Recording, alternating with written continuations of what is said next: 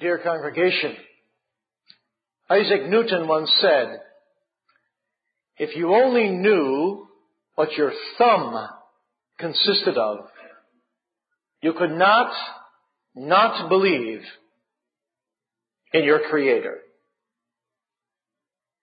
Did you know that your thumb can feel down to, on a smooth piece of glass, down to one two thousand five hundredths of an inch difference? And God gives you such sensitivity to protect you from pain, from danger.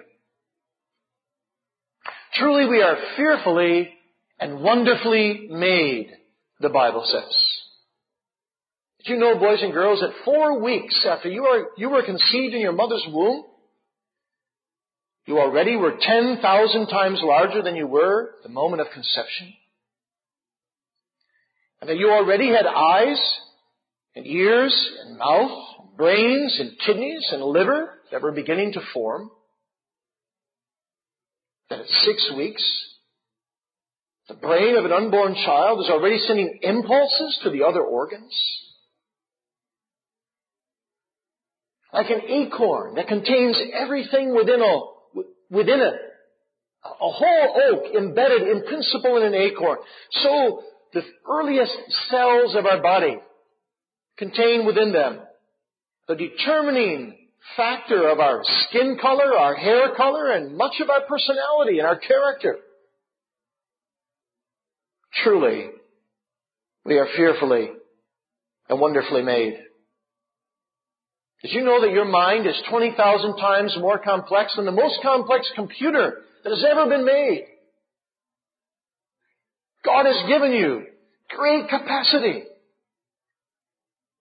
He showed you how to use your fingers and your eyes and with all the millions and billions of body parts you have, orchestrated from your brain.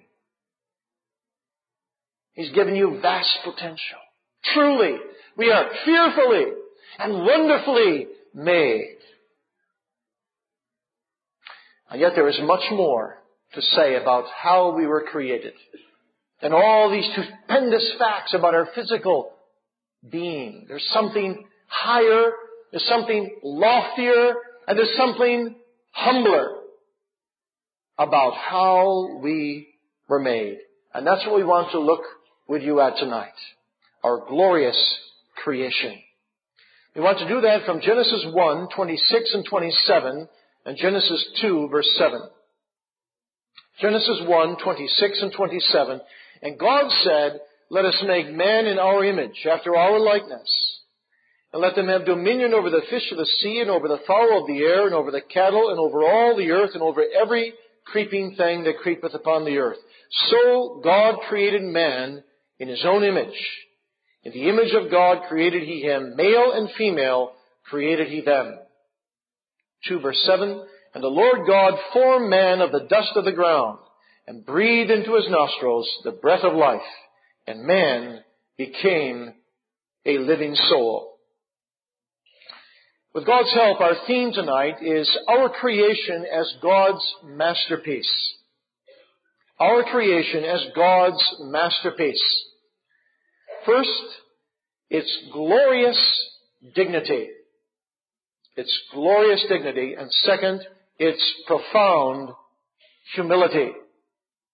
Our creation is God's masterpiece and we will see ourselves in Adam created with glorious dignity and created in profound humility.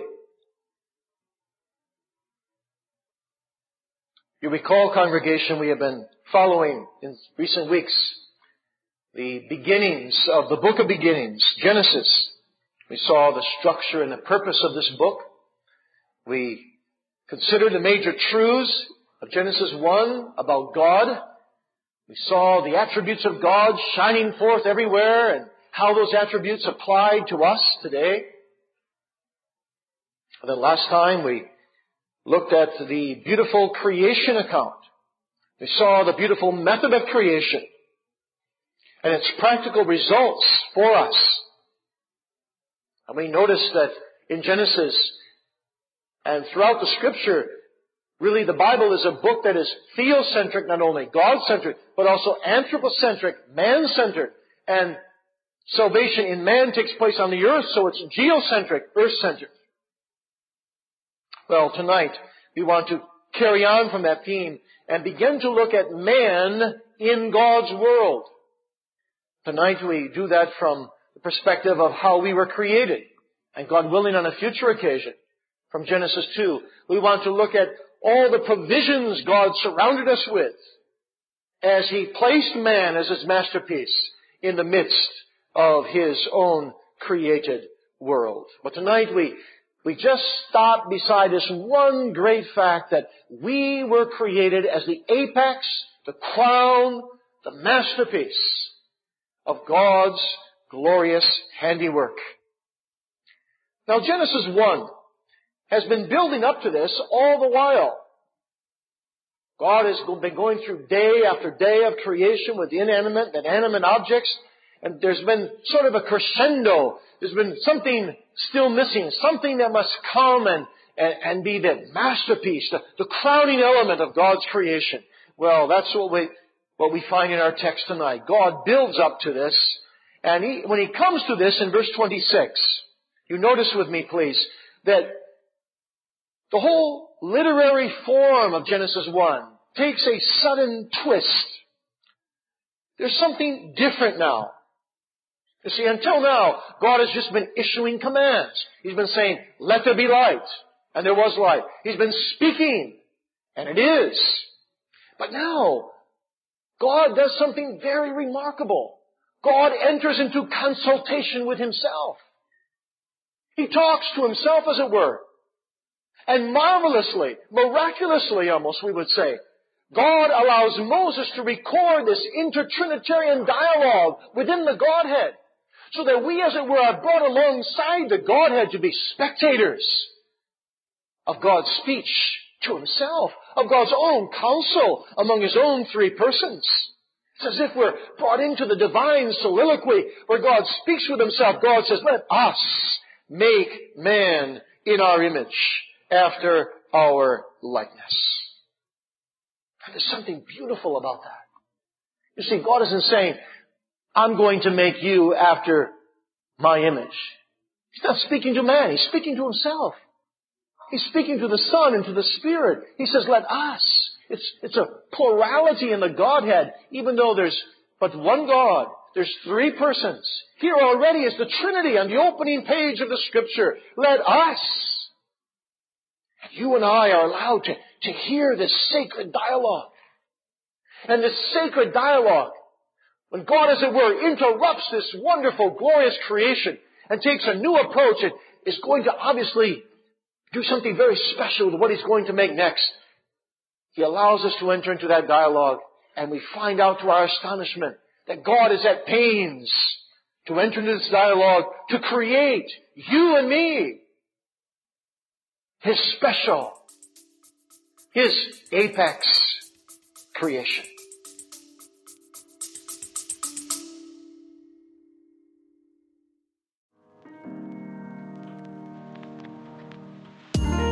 Would you like to deepen your understanding of Reformed theology?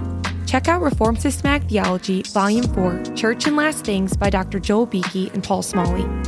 This book will lead you to explore key scripture topics from biblical, doctrinal, experiential, and practical perspectives. Order the culmination of Dr. Beeke's life's work at heritagebooks.org/rst4. And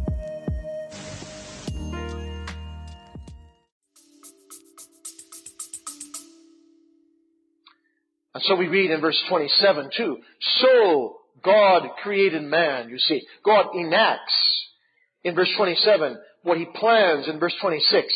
So God created man in his own image. In the image of God created he him, male and female.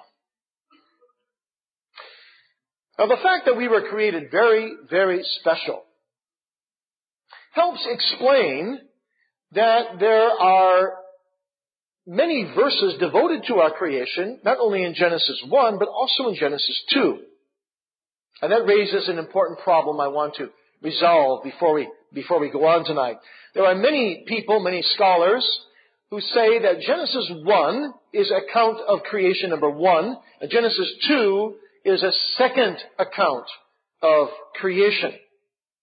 And they say that that is obvious because verse 4 of chapter 2 is the beginning of the second section of the book of Genesis. You remember how Genesis is divided up into different sections, beginning with the word generations. And you see there, these are the generations of the heavens of the earth when they were created. So there's a second section, and there you see man created again in verse 7. So they say there's obviously two different, some even say somewhat contradictory accounts of creation.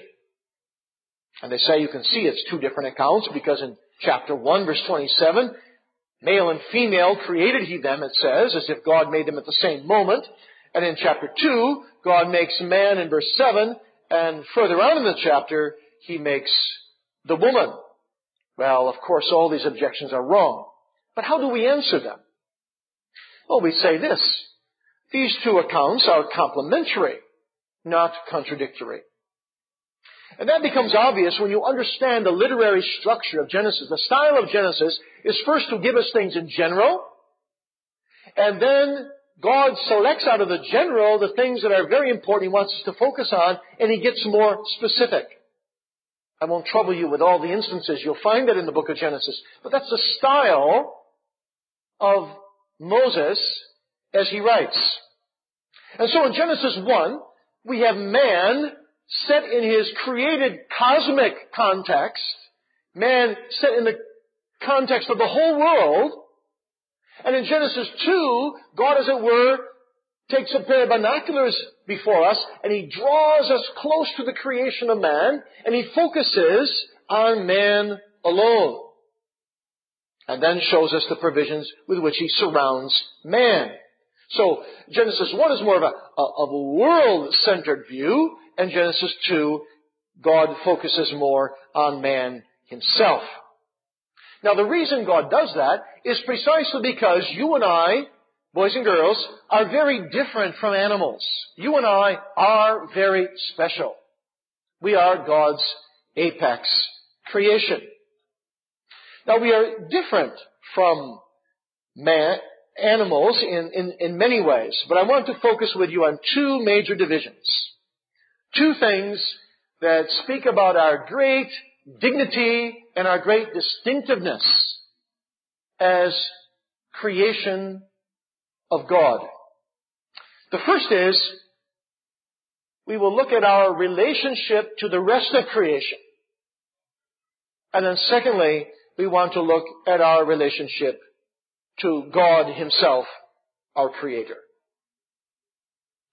Now in the first place then, our dignity and our distinctiveness is apparent when we look at our creation in relationship to all of the creation round about us. Our text says that God gave us dominion. Our forefathers called that vice regency over God's creation.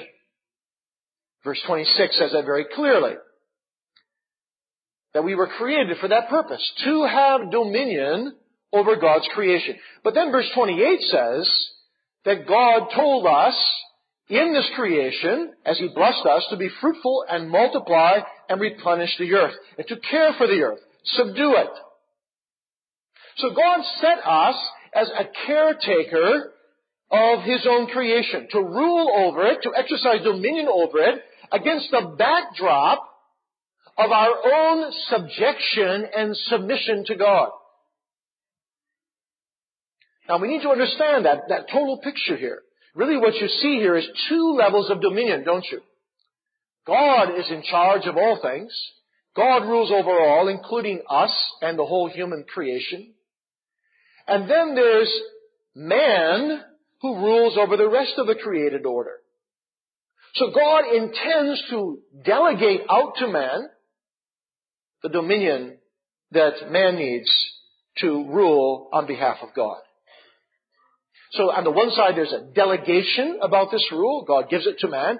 And on the other side, there's a reflection about this rule. That is to say, God's perfect government is to be reflected in man's rule over creation. So Adam and Eve were to look at how God was ruling, take their cues from God, and reflectively rule on the earth in accord with the character and the nature of God. Now many important principles derive from this truth that we have dominion over creation. But certainly one of the most important is that we have to care for the environment. We have the responsibility to look after all the resources in this world. We may never use this world selfishly. And all failure to explore the world in which God has set us, to explore it in submission to God, is contrary to God's will. We saw last time that really in this principle is the divine mandate for scientific inquiry. But that inquiry must always be subject to God's will and to God's word.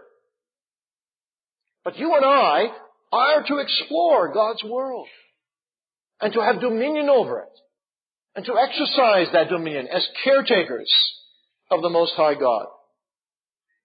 But then secondly, our dignity as created man is also evident in our relationship to God, to God Himself. You see, in relationship to the world, we are vice regents. But in relationship to God, we are His image bearers.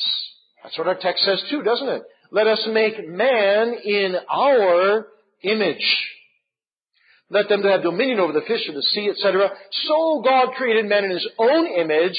In the image of God created He him. So God says, in relationship to me, I am creating you according to my image and my likeness.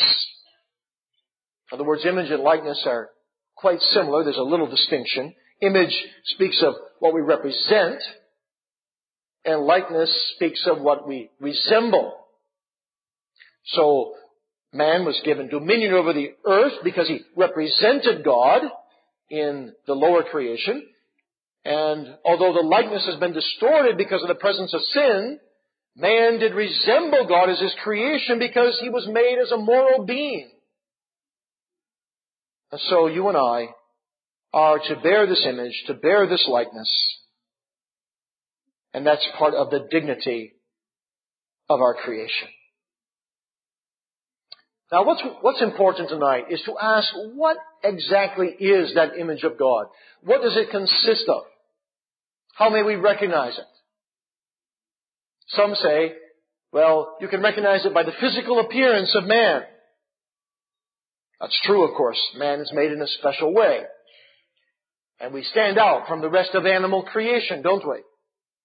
In fact, everything about nature all around us is stamped by our divine creator. But man in a particular way, even physically, is stamped.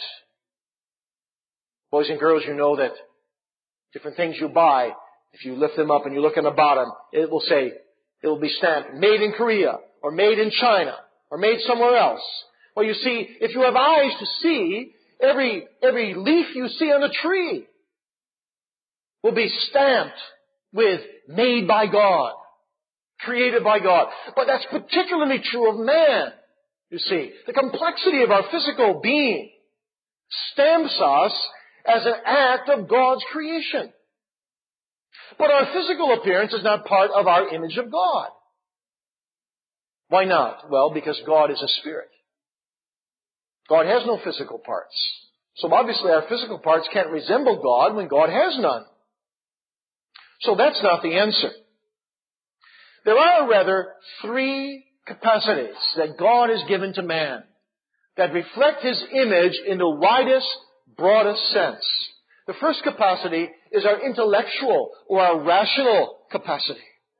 You see, God possesses a mind and God is full of perfect wisdom. And when God addresses man, he never says that to an animal, does he? God says, come now and let us reason together. Isaiah 1. So man has an intellectual capacity that distinguishes him from the animals. And the Old Testament is full of affirming that. Psalm 32 verse 9 says, don't be as the horse or as the mule, which have no understanding. Uh, De- Asaph compares himself in Psalm 73 to a beast. He says, so foolish was I and ignorant. I was as a beast before thee. I wasn't thinking, he says. I was as a beast before thee. So man's intelligence, you see, his rationality, on the one side distinguishes him from the animal creation, and on the other side, it resembles God. It's part of the image, part of the likeness of God. Now that intellectual capacity is not just the capacity to reason and to remember and the fact that we can communicate better than any other creature. But that intellectual capacity resides in the fact that we can reflect and make ourselves the object of our own reflection. We are self-conscious creatures, self-critical creatures, able to assess ourselves. So we have an intellectual capacity and profundity that stamps us as being created after the image of God.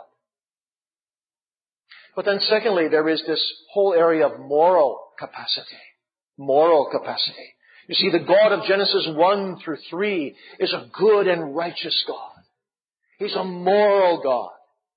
When He created the heavens and the earth, He looked at everything He made and He said, it was very good. Now when I was a boy, I remember thinking about that text and I thought it just meant that God was happy with what He made. God was satisfied with what He made.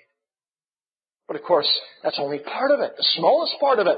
When God said it was very good, God was revealing His own moral goodness, not just the beauty of creation, as important as that is. God was saying it is intrinsically good. It is morally good because I have put man at the center of that creation. So God reflects His own goodness in the moral dimension that He gives to man. And of course you see that moral dimension come out again in chapter 2, where he says in verses 16 and 17, to man, of every tree of the garden thou mayest freely eat, but of the tree of the knowledge of good and evil thou shalt not eat of it. God is placing a moral command before man.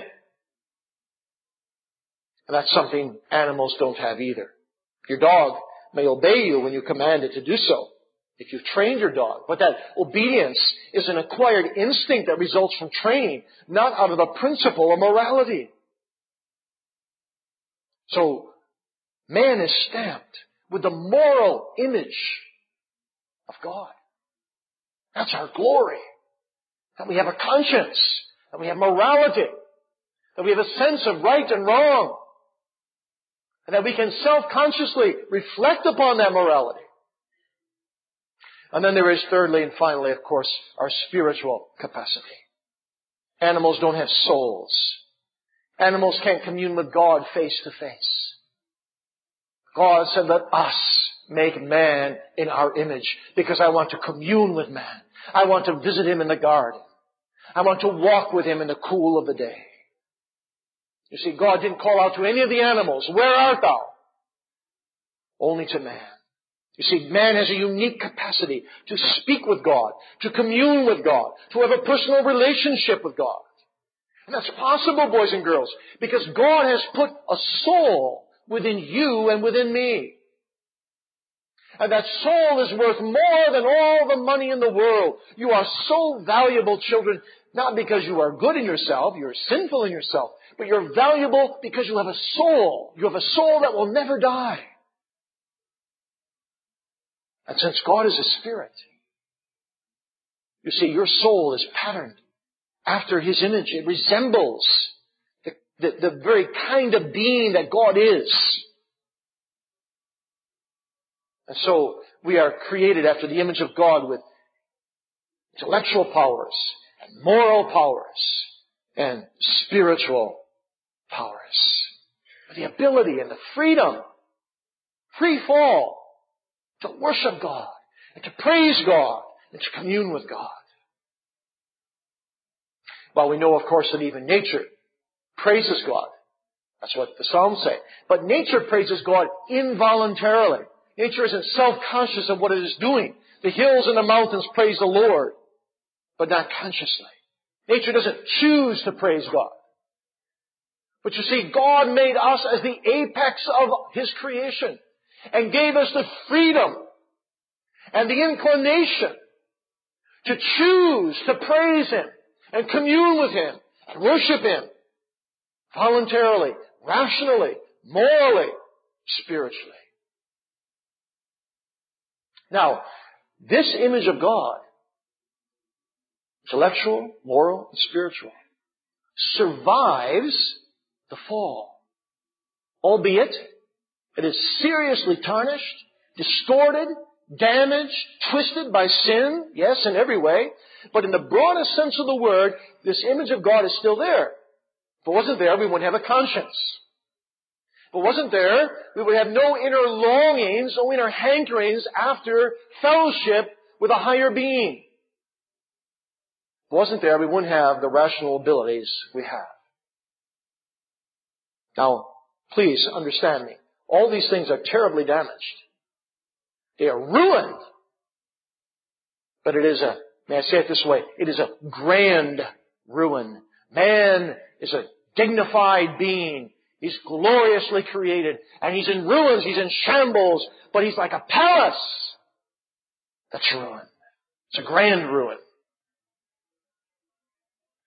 Think of the time we were in England and we Pastor Ramsbottom took us to the house of the interpreter, the house that Bunyan had in mind when he wrote Pilgrim's Progress. It was a magnificent palace, beautiful home. All the walls were still there. Seven or eight fireplaces. Set on a beautiful piece of property. It was really wonderful from a distance to look at. But when we got close by, we saw there was no roof. You couldn't live in the home. It was unlivable. It was damaged beyond repair. A stately home in ruins. That's our picture by nature. We are like stately homes in ruins. Having no roof over our heads to hide us from the wrath of God because we sinned and destroyed the palace home of our creation. We have ruined and destroyed ourselves. But the image of God is still there, even though we are now in an uninhabitable, unpalatable condition before God. Thank you for listening to Doctrine for Life with Dr. Joel Beeke.